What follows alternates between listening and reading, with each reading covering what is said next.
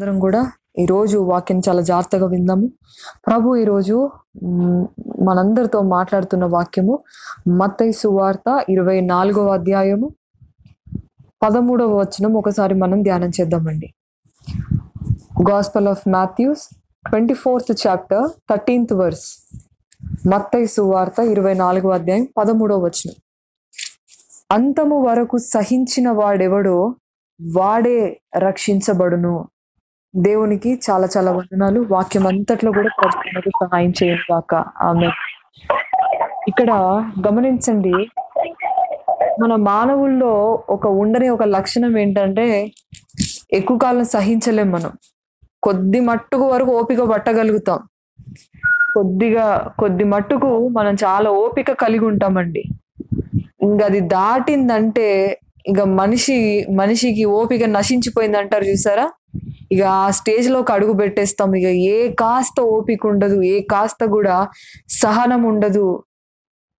అయితే గుర్తుపెట్టుకోండి, దేవుడు సెలవిస్తా ఉన్నాడు అంతము వరకు సహించిన వాడే రక్షించబడును అని సెలవిస్తా ఉన్నాడు. అర్థమవుతుందండి? మన మనకుండే సహనమునట అంతము వరకు దాన్ని కొనసాగించుకుంటూ వెళ్ళాలట. మరి ప్రతి మానవుల్లో ఏ మానవుడిని చూసినా కూడాను వాళ్ళు సహనము అసలు ఒక ఒక లెవెల్ వరకే ఉంటుందండి. ఇంకా అది దాటిందంటే నా ఓర్పును పరీక్షించకు అని అంటాం, నా సహనాన్ని పరీక్షించకు, చాలా బిగబట్టుకొని ఉంటున్నా, అప్పటి నుంచి చాలా ఓర్పు కలిగి ఉంటున్నా అని ఇలాంటి మాటలు మాట్లాడుతూ ఉండడం మనం గమనిస్తూ ఉంటాం. మనం కూడా చాలాసార్లు ఆ మాట అన్నాం. కానీ గుర్తుపెట్టుకోండి, మానవులకు ఇది అసాధ్యమే కానీ దేవునికి ఇది సమస్తము సాధ్యమే. అవునండి, దేవుడు ఇదిగో రాకడట చాలా చాలా ఆలస్యం అట ఆయన చేస్తా ఉన్నాడట. రాకడంట ఆయన ఆలస్యం చేసుకుంటా వెళ్తా ఉన్నాడట. ఎందుకు ప్రభువా నువ్వు ఎందుకయ్యా నువ్వు ఆలస్యం చేస్తా ఉన్నావు, ఎందుకు నాయన నువ్వు ఆలస్యం చేస్తున్నావు అని అంటే ఇదిగో దీర్ఘ శాంతం కలిగి ఉన్నాడటండి. నా బిడ్డలు ఇంకా మారే వాళ్ళు ఉన్నారు, నా బిడ్డలు ఇంకా కొంతమంది మారే వాళ్ళు ఉన్నారు, వాళ్ళ కోసం నేను ఆలస్యం చేయించున్నానని చెబుతున్నాడు. అందుకేనంటే ఆయన దీర్ఘశాంతము కలిగి ఉన్నాడటండి. ఆయన అంటే ఏంటంటే ఆ దీర్ఘశాంతం అన్న పదంలోనే అక్కడ ఎంత దాగి ఉందండి ఆయన సహనము. అసలు కొంతమంది పాపాలు చూస్తే అసలు వీడు పుట్టకూడదు, వీడు పుట్టి పొరపాటు అసలుకి పొరపాటు జరిగింది. దయచేసి ఎవరో మాట్లాడుతున్నారండి, ప్లీజ్ నిశ్శబ్దంగా ఉండండి. అసలు వీడు పుట్టకుండా ఉంటే బాగుండేది, అసలు వీళ్ళు ఎంత ఎంత ఘోరమైన వ్యక్తులండి, ఎంత భయంకరమైన వ్యక్తులండి అని మనం అంటా ఉంటామండి కొంతమందిని చూస్తే. కానీ అటువంటి వారిని సైతము అటువంటి వారి సై అటువంటి వారిని కూడాను ప్రభు చెబుతున్నాడు ఏంటో తెలుసా, నేను వాళ్ళ కోసం దీర్ఘశాంతము కలిగి ఉన్నానంటున్నాడు. అంటే ఎంత సహించుకొని ఉంటున్నాడండి, ఎంత ఓర్పు కలిగి ఉంటున్నాడు ఆయన. అర్థమవుతుందండి? అయితే గుర్తుపెట్టుకోండి, నీవు దేవుని దగ్గర ప్రార్థించవలసి ఉన్నది ఏమనంటే, దేవా నాకు సహనము నివ్వు, నాకు ఓర్పు నివ్వు ప్రభువా, దేవా నాకు ఓర్పు నివ్వు, అలసిపోతున్నానయ్యా.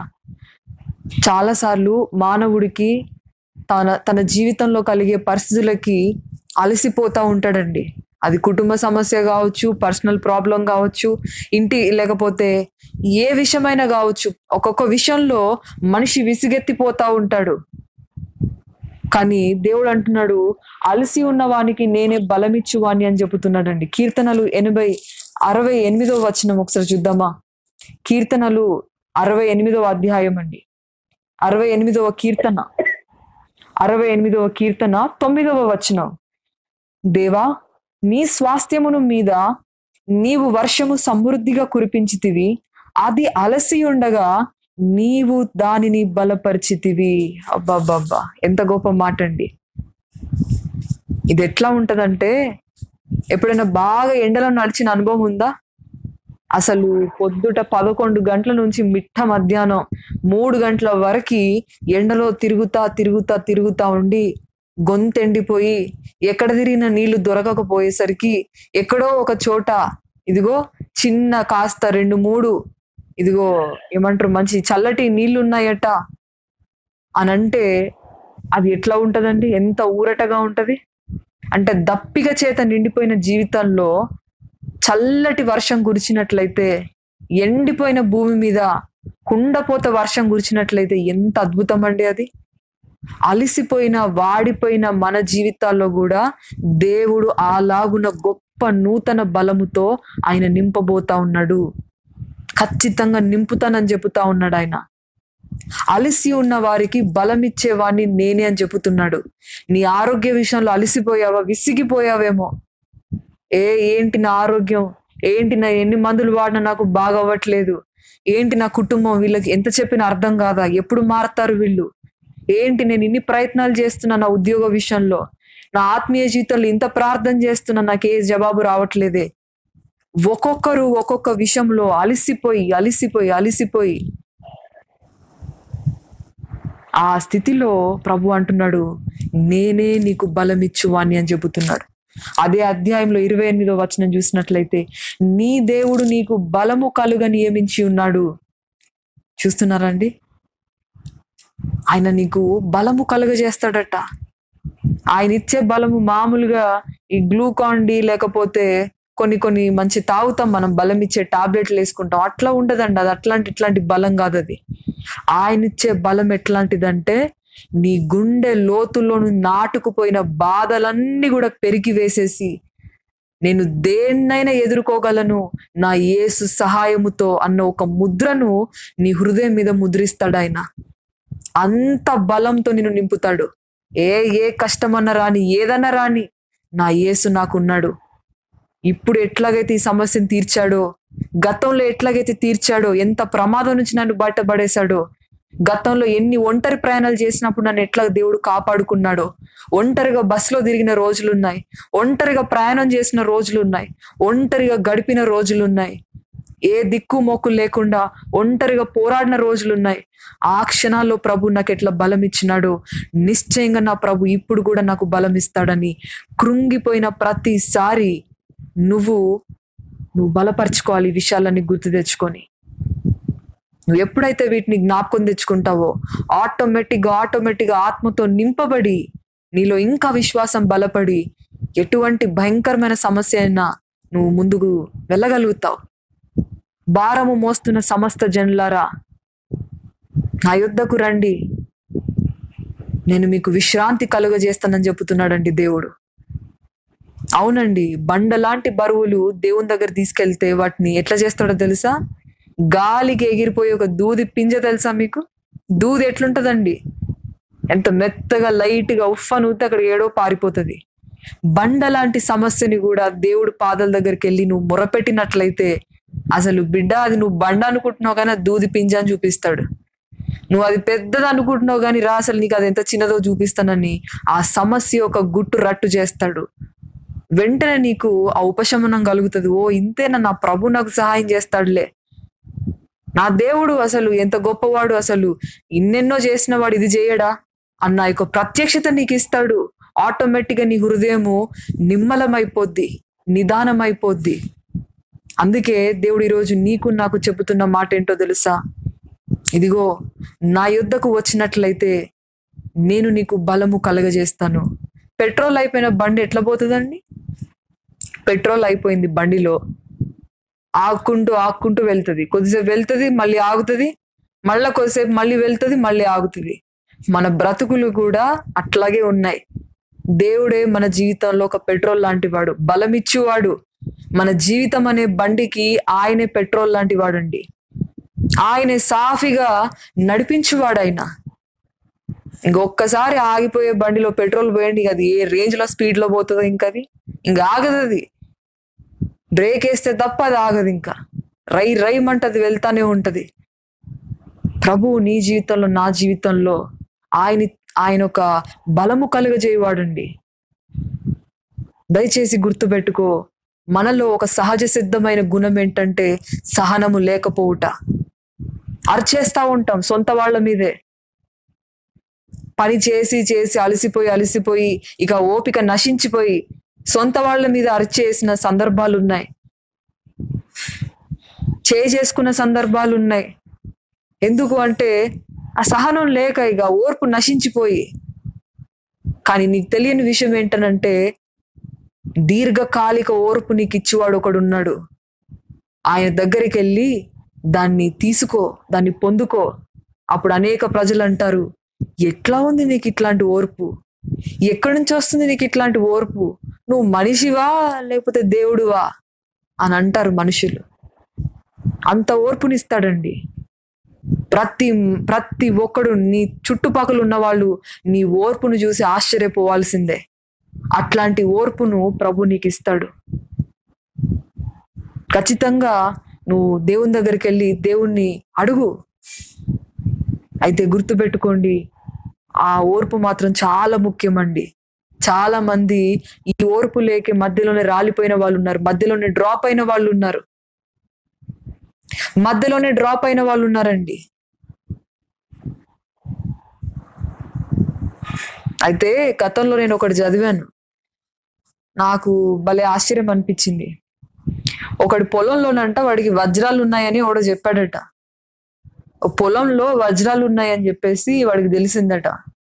వాడు ఏం చేశాడట, ఇంకా గడ్డపార అది తీసుకొని వెళ్ళి ఇంకా తవ్వడం మొదలు పెట్టాడటండి. తవ్వుతా తవ్వుతా తవ్వుతా ఉన్నాడట, తవ్వుతా తవ్వుతా తవ్వుతా ఉన్నాడట.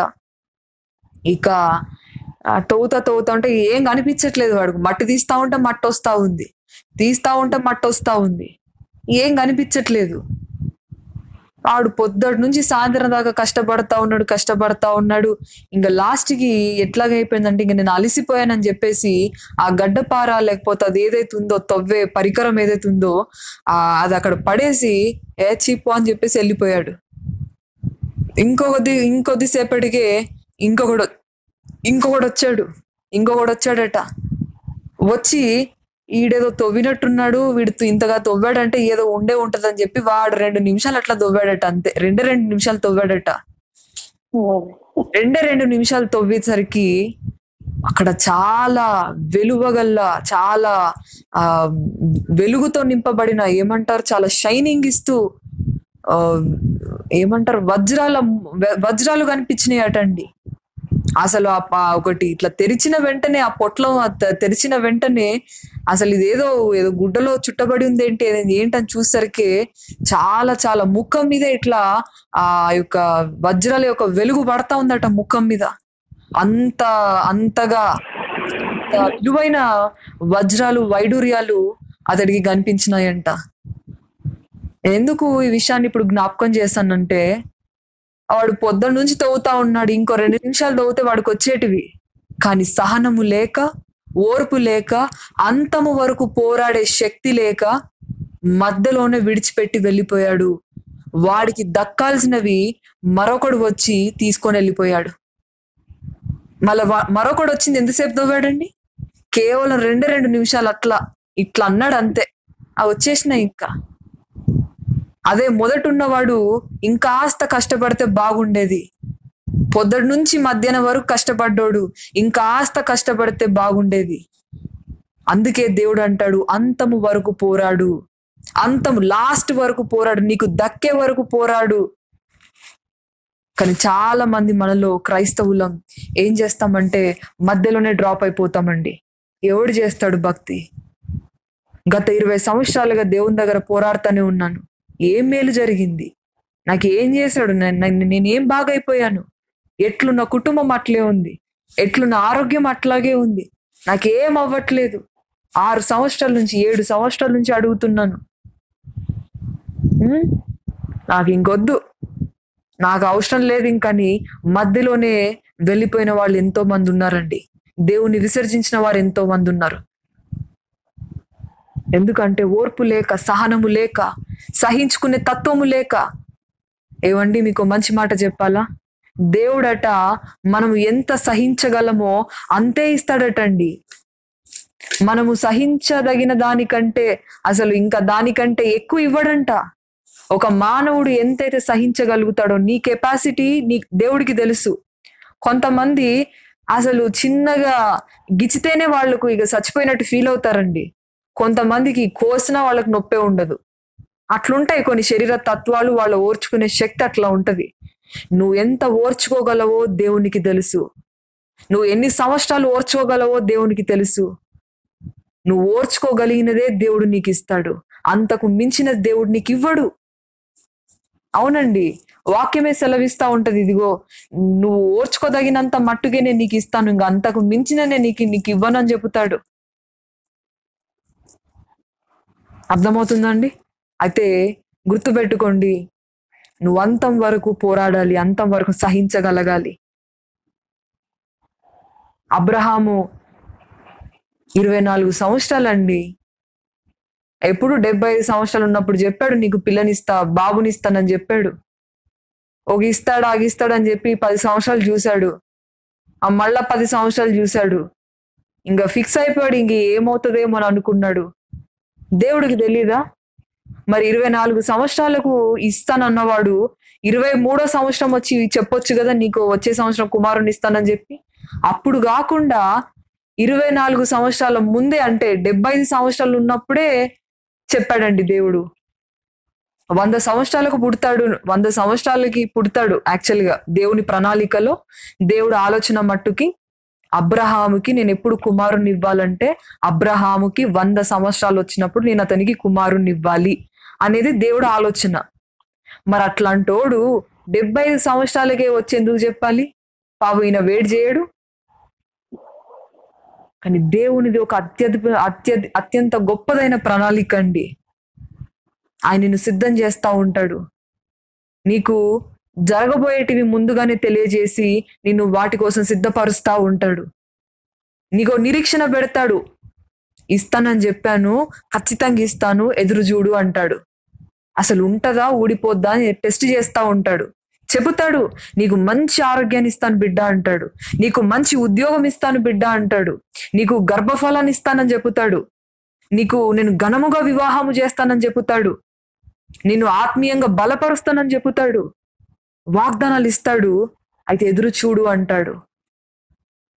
తగిన కాలమునైనా చేస్తాడు, తగిన కాలమున చేస్తాడండి ఆయన. సహనం కలిగుండు, ఓర్పు కలిగుండు, మధ్యలోనే వెళ్ళిపోవద్దు. అబ్రహాం అలాగున వెళ్ళిపోయినట్లయితే ఎంత గొప్ప ఆశీర్వాదం కోల్పోయేవాడండి. అంతము వరకు పోరాడిన వాడే, అంతము వరకు సహించిన వాడే రక్షించబడుననుంది. సహించు, అంతం వరకు సహనం కలిగి ఉండు. మధ్య మధ్యలో కోల్పోతాము, అది సహజమే, కానీ అదే కంటిన్యూ చేయకూడదండి, అదే ఇంకా మనం కొనసాగించకూడదు. మధ్య మధ్యలో పడిపోయిన ప్రతిసారి దేవుని దగ్గర రావాలా, పడిపోయిన ప్రతిసారి దేవుని దగ్గర రావాలి. ఆకలేసిన ప్రతిసారి ఎట్లా అన్నం దగ్గరికి వెళ్తామో, తిండి కోసం చూస్తామో, పడిపోయిన ప్రతిసారి దేవుని ఆశ్రయించినట్లయితే నూతన బలముతో నూతన బలముతో నింపుతాడండి. ఎంత ఆశ్చర్యకరమైన విషయం అంటే, అనుదినము నూతనముగా ఆశీర్వదించుటకు సంసిద్ధుడు అంట ప్రభు. అనుదినము నూతన వాత్సల్యము చూపిస్తానని చెబుతున్నాడు, తన వాక్యంలో సెలవిస్తాడు.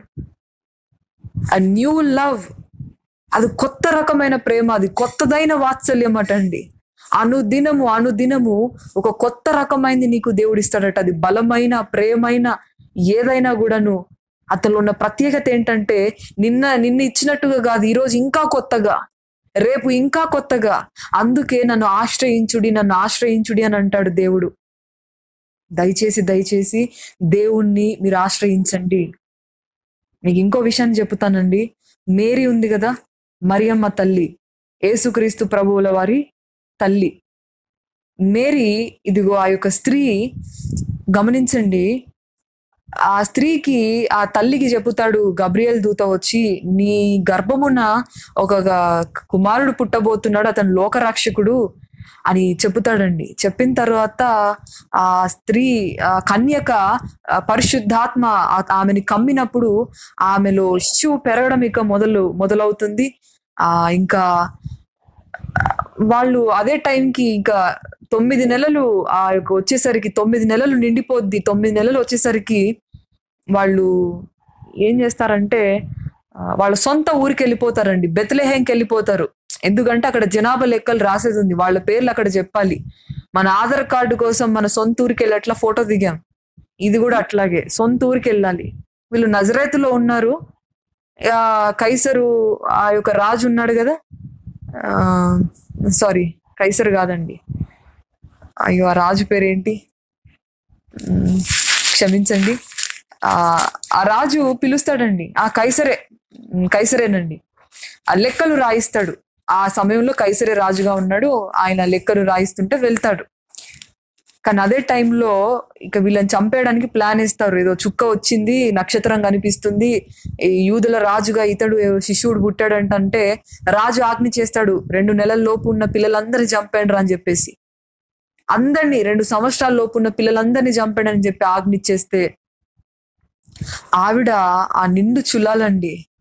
అసలు మొట్టమొదటి ఏంటంటే అక్కడ ఒక్క సత్రం కూడా ఖాళీ ఉండదట. సొంతూరు అంటే అక్కడ సొంత ఇల్లు ఉండదు వాళ్ళకి, అదే ఊరు కానీ అక్కడ సొంత ఇల్లు ఉండదు, సత్రాలు కూడా ఖాళీ ఉండవు, అంటే హోటల్ టైప్స్ అన్నమాట.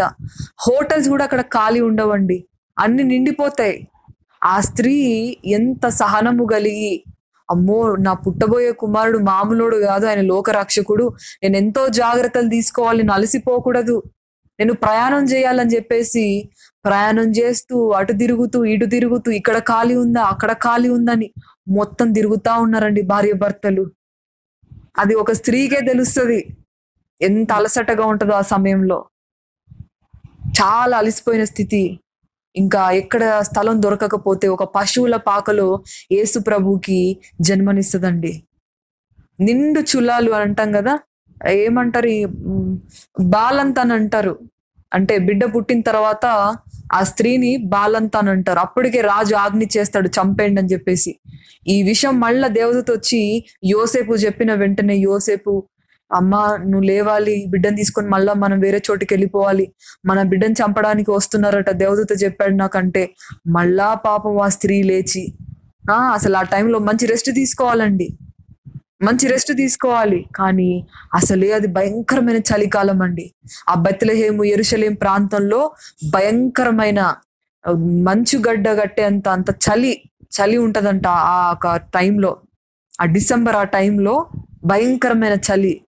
ఆ చలిలో పాపం ఈ తల్లి ప్రయాణం, అది ఎంత విపరీతమైన కష్టం అండి. అది ఆయనకి ఎంత నొప్పి, ఎంత వేదన, అసలుకి ఆ బిడ్డను పట్టుకొని, పసికందును పట్టుకొని మళ్ళా గాడిద మీద ప్రయాణం. మళ్ళది రోజుల తరబడి ప్రయాణం, ఒక్క గంటలో చేరేది కాదు అది. మళ్ళా మళ్ళా రోడ్డు కూడా అంటే అప్పట్లో యెరూషలేం రోడ్డు అంట మొత్తం రాళ్లతో ఉండేదటండి.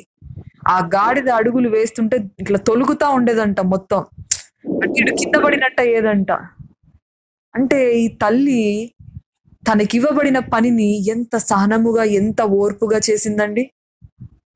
నేను పోను, నేను రాలేను, అమ్మో నాకు కడుపులో నొప్పి ఉంది, నేను ఇప్పుడే బిడ్డకు జన్మనిచ్చాను, నేను మళ్ళా ప్రయాణం అంటే నేను ఎక్కడికి పోయేది, అమ్మో నా నేను రాలేను, నేను ప్రయాణం చేయలేను అనలేదు. పడతాను, ఈ లోక రక్షకుడి కొరకు ఎంత శ్రమైన పడతాను, ఈ శిశువు కొరకు నేను ఎంత శ్రమైన పడతాను, ఎంత కష్టమైన పడతాను అని ప్రయాణం చేసిందటండి. సహనము కలిగి ఉన్నది, ఓర్పు కలిగి ఉన్నది, అందుకే జయించింది. అవునండి, అపోస్తలుడైన పౌలు కూడా అలాగునే, మరియ తల్లి వల్లనే, వీళ్ళందరూ ఒకటేనండి. ఇదిగో ఈ గొప్ప గొప్ప వారందరూ కూడా ఒకటే, ఒకటే తత్వం కలిగిన వారు, ఓర్పు సహనం కలిగి ఉన్నారు, అంతం వరకు నమ్మకముగా ఉన్నవారు. నోవాహు కూడా అంతేనండి. బైబిల్లో ఉన్న గొప్ప గొప్ప మంచి మంచి క్యారెక్టర్స్ అండి వీళ్ళు. నోవాహు ఎంత సహనము కలిగి ఓడగట్టాడండి, నేను చాలాసార్లు వివరించాను. దాదాపుగా నూట ఇరవై సంవత్సరాలు కట్టాడండి పడవ పడవను ఆ పెద్ద ఓడను. నూట ఇరవై రోజులు కాదు, రోజులు కాదు, సంవత్సరాలు సంవత్సరాలు, వన్ ట్వంటీ ఇయర్స్ దాదాపుగా. మరి ఏందండి, మరి ఇక ఒక్క ఓడగట్టడానికి ఎవడన్నా అన్ని సంవత్సరాలు తీసుకుంటాడంటే, మరి ఒక్కడే చెట్టు దగ్గరకు పోవాలా, నరకాలా, వాటిని సాగు చేయాలా, ఏమంటారు వాటిని నునుపు చేయాలా, కర్రల్లాగా చేయాలా, మరి ఒక్కడు రాకపాయే. అరే ఓడగట్టాలరా, రా అది జలప్రలయం రాబోతుందంటే ఊరుకోరా కామెడీ చేస్తున్నావు అని నవ్విపోయే వాళ్ళే. ఒక్కడే ఒక్కడే కష్టపడుతూ ఓడగట్టాడండి. లాస్ట్ మూమెంట్ లో పిల్లలు కూడా జాయిన్ అయ్యారు. ఒరే సస్తారా లేకుంటే, నిజంగా నేను చెబుతున్నాను, అని వాళ్ళ డాడీగా చెప్పేసరికి పిల్లలు కూడా వామ్మో మా నాన్న అసలు ఏంది యాభై సంవత్సరాల నుంచి ఏ పని ముట్టుకోకుండా ఈ ఊడగడుతున్నాడంటే ఇదేదో సీరియస్ మ్యాటరే, నిజంగానే జలప్రలయం రాబోతుందేమో, వామ్మో మేము కూడా సిద్ధమైపోతామని వాళ్ళు కూడా రెడీ అయిపోయారు. నీలో ఉన్న సహనము ఎదుటి వాళ్ళకు కూడా మార్పు కలుగజేస్తుంది. అర్థమవుతుందండి? మంచి మాట అండి ఇది.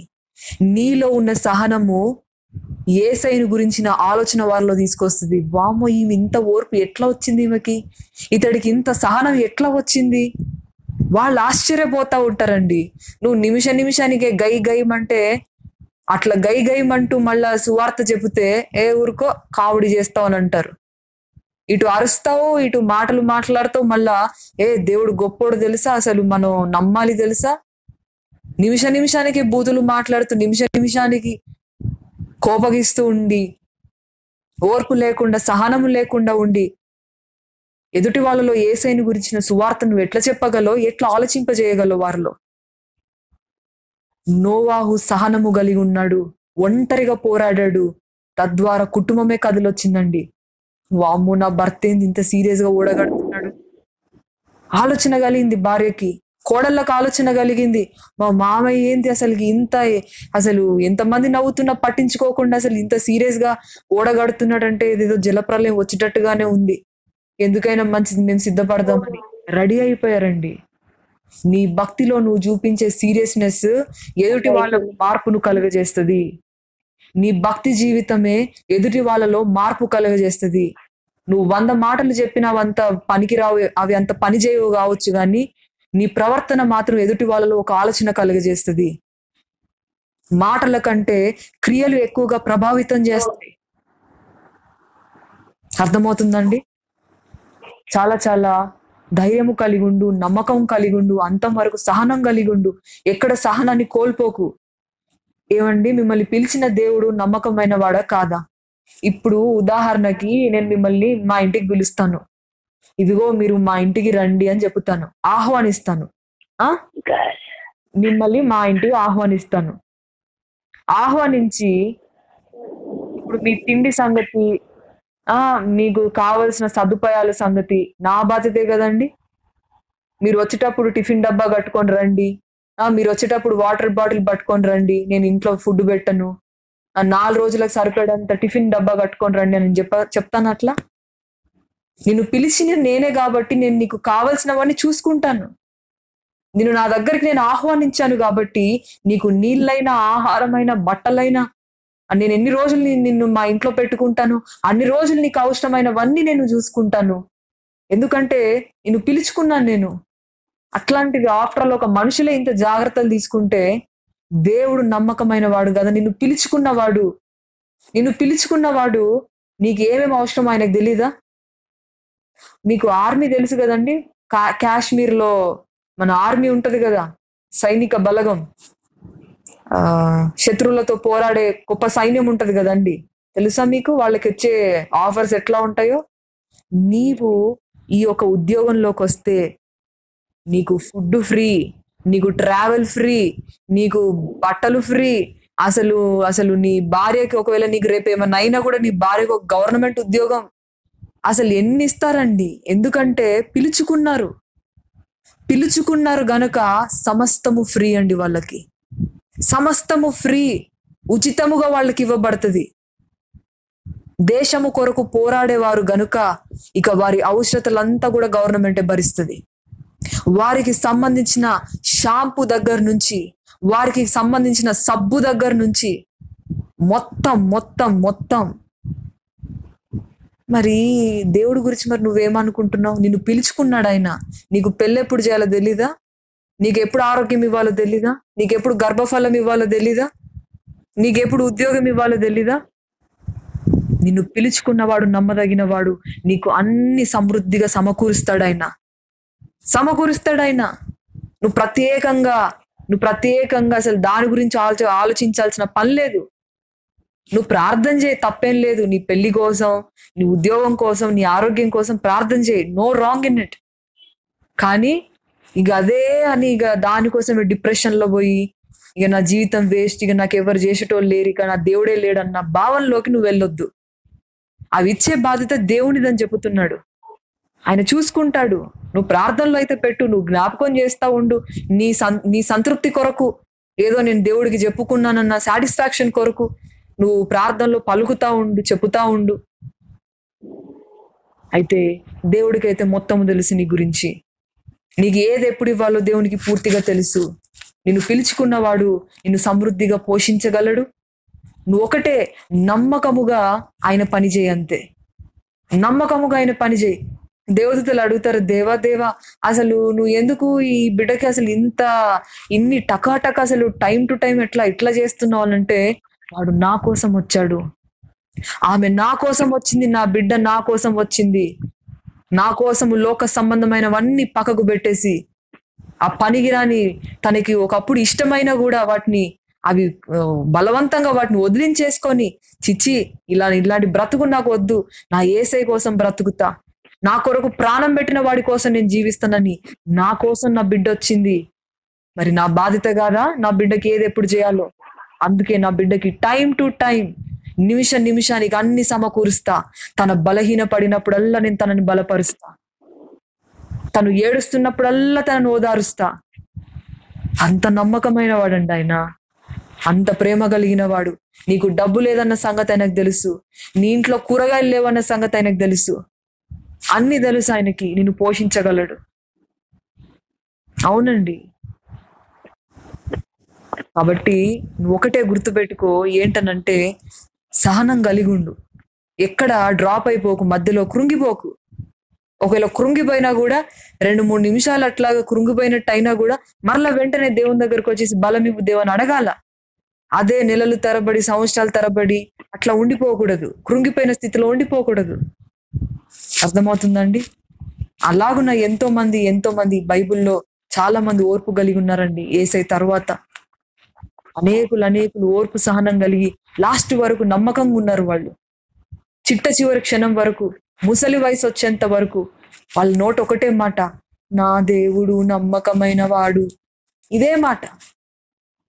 ఆ ముసలి గొంతుతో, ఆ వణుకుడు గొంతుతో ఒకే మాట, నా దేవుడు నమ్మకమైన వాడు, నన్ను పోషించగలడు, నన్ను చూసుకోగలడు. ఆ వయసు వరకు తమ విశ్వాసాన్ని కాపాడుకుంటా, తమ నమ్మకాన్ని కాపాడుకుంటా, దేవుని విడిచిపెట్టకుండా ఉన్నారండి. అలా అలా ఉండాలి మనం. కాబట్టి గుర్తుపెట్టుకోండి, రెండు విషయాలు తెలియజేస్తున్నాడు, గన్ షాట్ గా చెప్తున్నాను, లాస్ట్ వరకు సహించు. రెండవదిగా నీకు అన్ని సమృద్ధిగా ఇస్తాడు ఆయన, నీకు బలాన్ని ఇస్తాడు, నీ ఔషధాలన్నీ తీరుస్తాడు. దేవుడు ఈ యొక్క వాక్యమును మనందరిలో ఆయన స్థిరపరచును గాక. ఆమెన్.